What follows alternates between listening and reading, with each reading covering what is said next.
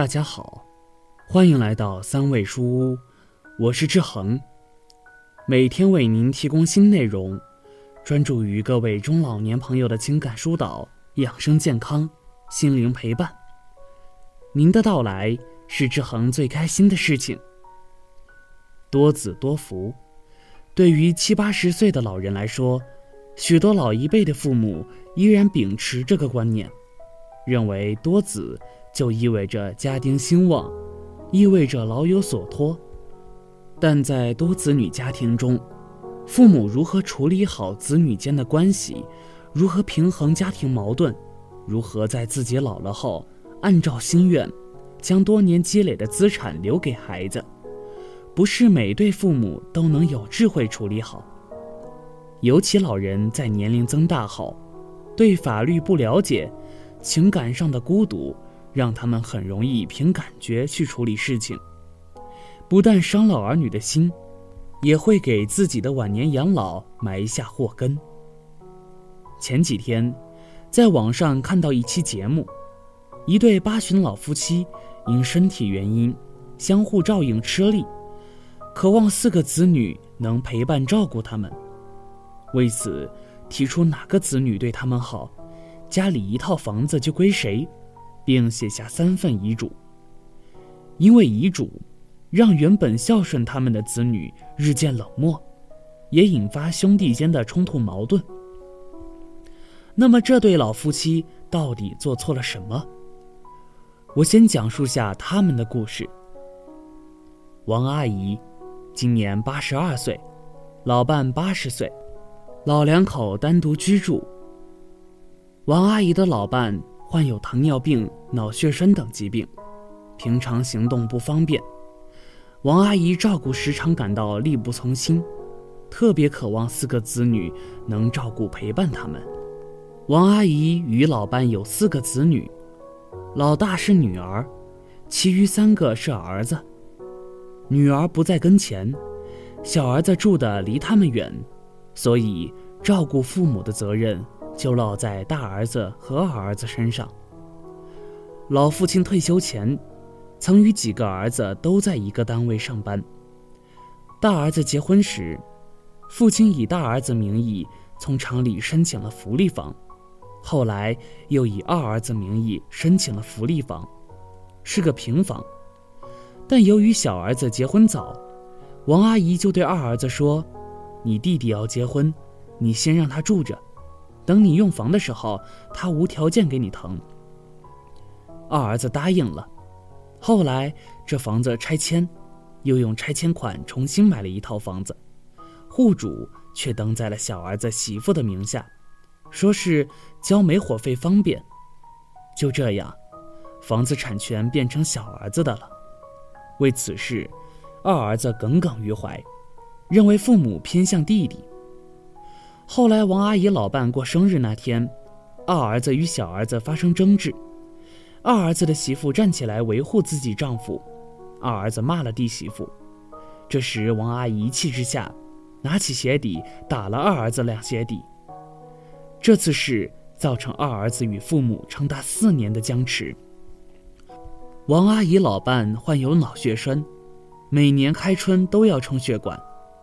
王阿姨给大儿子打电话说要输液，可大儿子上班地方远，来不了，就托妻子转告母亲。谁知可能妻子传话有误，那天母亲不断给大儿子打电话，大儿子正开车，一急就与别人撞上了。处理完事故，等赶到父母处，时间有些晚了。王阿姨对大儿子一顿训斥，因这事。过了几天后，王阿姨与老伴写下一份遗嘱，遗嘱中说，老大放弃继承父母的房产，然后拿着写好的遗书去大儿子家找签字，大儿子不同意，最后是孙子签了字。这事发生后，大儿子几年没跟父母来往。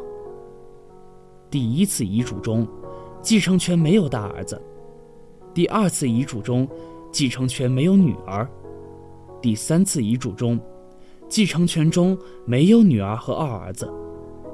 老两口因身边无人照看，进入调解室，请求帮助解决。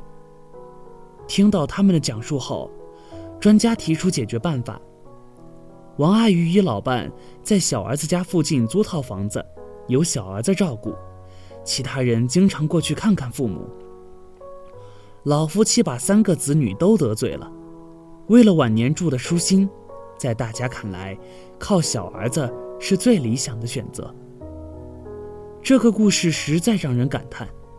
在我看来，之所以造成这种结果，是因为老夫妻俩做错了三个方面的事情。第一个方面，用房子绑架子女，想得到子女的孝顺。他们用房子养老的思维没错，但不能因为有房子，就无条件的让儿子们听从他们。儿女们各自有各自的家，有工作，做不到时时刻刻守候在他们身边，父母要体恤他们。大儿子因父亲输液时距离远，工作忙，加上撞车事件，没能及时赶过来，惹怒母亲，一纸遗嘱。就把大儿子的财产继承权取消了，完全无视大儿子多年来在父母跟前的辛劳。第二个方面，没有做到一碗水端平。正如故事中的二儿子所说：“我们家典型的远了乡，近了就遭殃。”节目中的专家也说：“只要有人受偏宠，就一定有人受冷落。”王阿姨与老伴。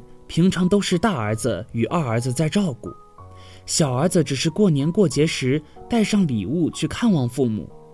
可以说，老大老二对老两的付出比小儿子多多了。可每一次遗嘱中，财产继承权都没有漏掉小儿子。父母这种偏袒，实在是伤了两个儿子的心。第三，遗嘱提前公开，引发家庭战争。按照节目中律师说法，遗嘱不需要儿女签字确认，也不需要公开，提前公开，等于引发家庭矛盾。上述故事中，夫妻俩签的每个遗嘱对四个子女都是公开的，这不但引起了兄弟间的内部矛盾，也伤了儿女们对父母的心。每个人都会变老，作为父母。在老去后，如何处理儿女间的关系，如何让子女心甘情愿地孝顺自己，并不是一件容易的事情。房子只是经济上的保证，但子女们真心陪伴、仔细关照，才是老年人精神上的需求。而这，需要的是以心换心。父母只有对儿女做到不偏不倚，适时的帮扶和照顾。